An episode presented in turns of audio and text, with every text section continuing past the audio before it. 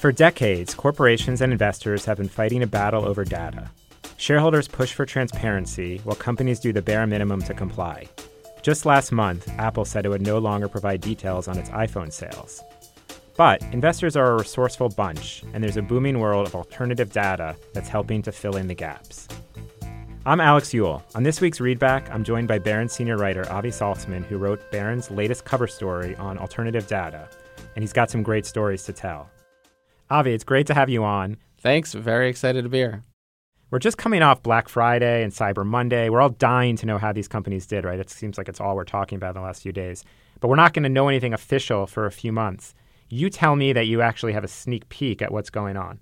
Yeah, I just wanted to give you a newsflash. Amazon won Cyber Monday. Shocker. I know it's a big one. I uh, but what is surprising? I got a bunch of alternative data readouts from companies that track this stuff. One company that was suddenly on the list uh, for Cyber Monday in the top 10 sellers was Costco, which shows up number nine on this list put together by this company, Hitwise. They uh, track about a little more than 8 million uh, consumers every year who agree to let them check out what they're looking at and what they're surfing for online. And Costco's certainly not going to tell us that, at least not anytime soon, right? Yeah, that's the kind of thing that we're not going to find out from them till you know, February, March, whenever they come out with their next earnings release. I think that's why people are so psyched about alternative data. It's potentially an edge in a market that can take forever to get real, solid information. We're throwing around this term alternative data a lot. Can you define that for us? Sure. It's just different from what we consider sort of conventional data. So, the conventional data that we get on companies tends to be in their earnings releases, it tends to be in their annual reports, that kind of stuff. The, the alter- stuff they want us to know, by exactly, exactly. The alternative data tends to be from basically everything else, all the sort of what people call the ground truth data of life. That can be where your cell phone is at any given moment. That can be what you're searching for online. That can be what products hospitals are using these days. Uh, this is all information that a whole new industry is gathering one professor I talked to said that in the past year, we've created as much data as has been created in the entire history of human life. There's tons of information right now kind of floating in the air around us. Most of it we're never going to capture, but investors want to capture as much of it as they can that can be useful for their own investments tell us how they these firms think they know the data. I mean, how are they actually pulling this sort of inside early peek at this kind of retail data? Well, do you have like a weather or a navigational app on your phone? I mean, a, a few, yeah. So? so, so these companies are often ending up selling location information to companies that will aggregate all of the cell phone dots that they see. I went to a company called Thasos Group in New York it was a, a bunch of uh, very smart PhDs taking all of this anonymized data, using it to get a sense of how many people were in a particular place at a given time. And they've actually had quite a bit of success in forecasting, you know, which malls are going to see a drop off in traffic. The malls obviously are not releasing this information in a real-time way, but they're or ever. Yeah, exactly. And and they're able to get it while investors are still in the dark about it. Next time I open my weather app, I'm just going to see dollar signs. Yeah, well, not for you, buddy. Uh, for somebody else. That's how it always is. yeah. What else did you find? There are companies that will actually just scrape information off of public websites. This doesn't sound so unique when you first hear about it, but then when you realize what they can do with it, it's actually kind of fascinating. Say, for instance, you want to know how many restaurants offer Grubhub delivery you know, which is a big question for investors who are investing in Grubhub. Well, there is a company that that will go through all of the listings for restaurants and find how many offer Grubhub delivery, how many are using Uber Eats, and the market share there is a crucial question right now. And and these companies are not necessarily giving that out on their earnings calls. So you know, there was a company called ThinkNum that looks at job sites. Uh, they found one day that Tesla job listings had declined and they told people, you know what, we don't know what's going on here, but this is kind of an interesting signal potentially. You wouldn't expect job declines for this booming company making hundreds of thousands of additional cars. Exactly. And it turned out the next day, Tesla went and announced a restructuring, which moved the market. You know, the funny thing was, though, that you know, an investor might say, oh, a restructuring, I should short the stock. Well, it turned out the stock went up that day. So that's why some of this stuff is difficult to trade around. What were some of the most fascinating things you heard about?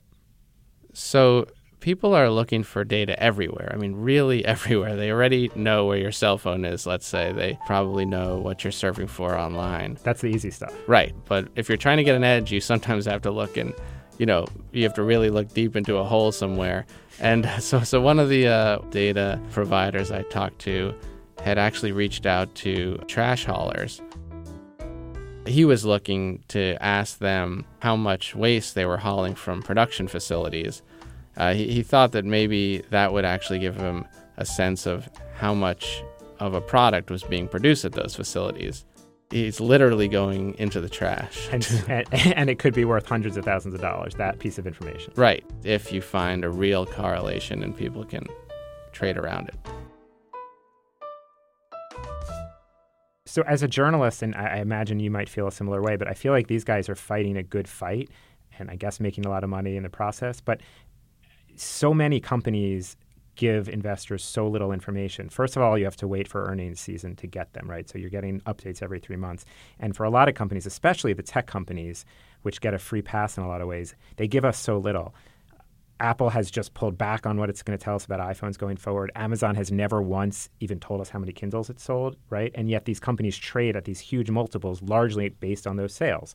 So to me, there is kind of a helpful battle being fought here, right? Yeah, and I think uh, a lot of these companies will give you that angle that they are actually helping the market with information that companies are, you know, either trying to hide or only giving partial information about. So that's the sort of value add. Of course, not everyone can afford this kind of information. I think that some of these data sets cost a few thousand dollars, but they can certainly go up over a hundred thousand to multiple hundreds of thousands. Obviously, average Joe investor doesn't have a shot at that. In some ways, it's depressing, right? Because it makes me think should I be giving up as an investor? Can I compete against these hedge funds that have this professional, high quality data? Yeah, I think that uh, that is something to worry about. And I think that a lot of uh, even traditional portfolio managers who you know have money to use on research are a little nervous about now because the quant funds that they compete with in this marketplace for data are willing to spend a lot of money for this alpha, they call it.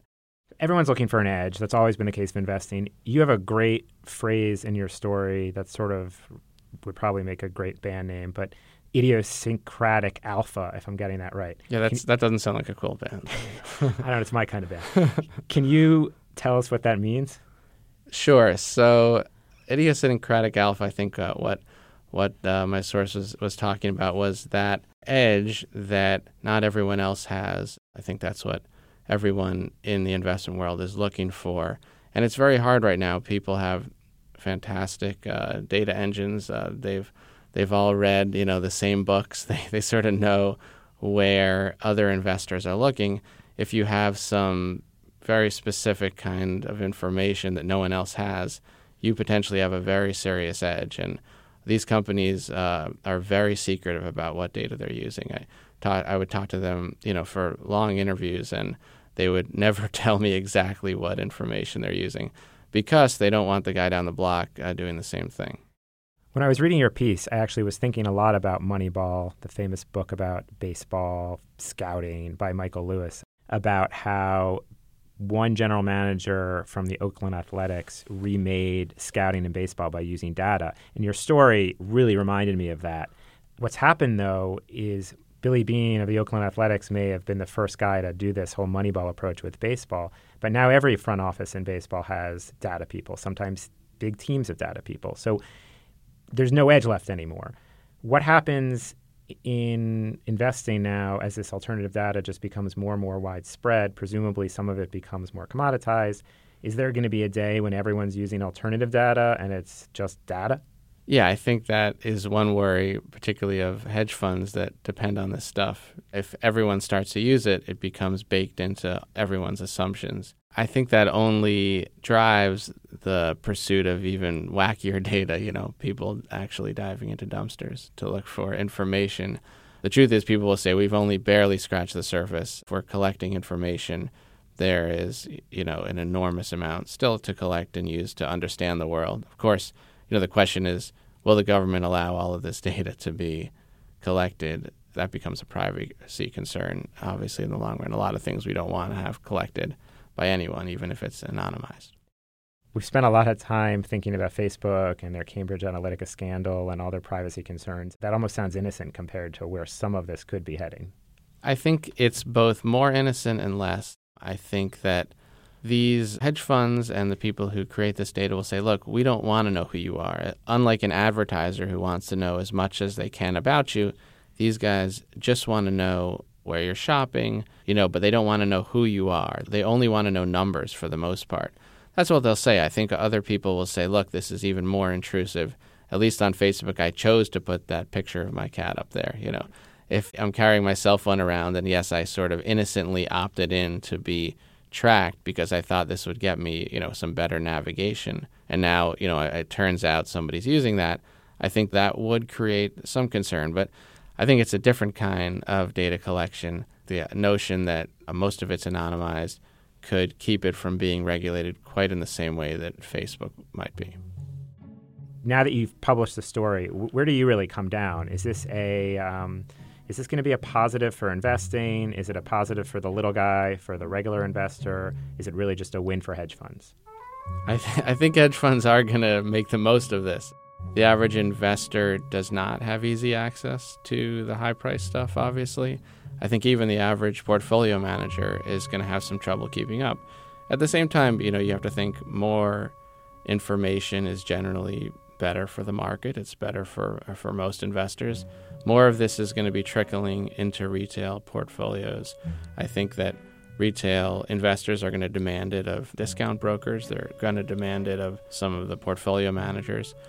So it's it's going to have to be a bigger part of the average investment. And, and pension funds, which you know really do invest money for working people, are starting to use this. And once they start using it, I think the average investor starts to get the benefit.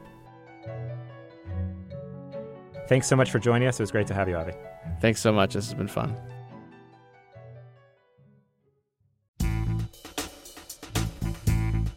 You can read Avi Salzman's full story on alternative data in this week's Barron's, and as always, on Barron's.com. I'm Alex Eule. The show is produced by Mette Lützhøft. The readback will return next Wednesday.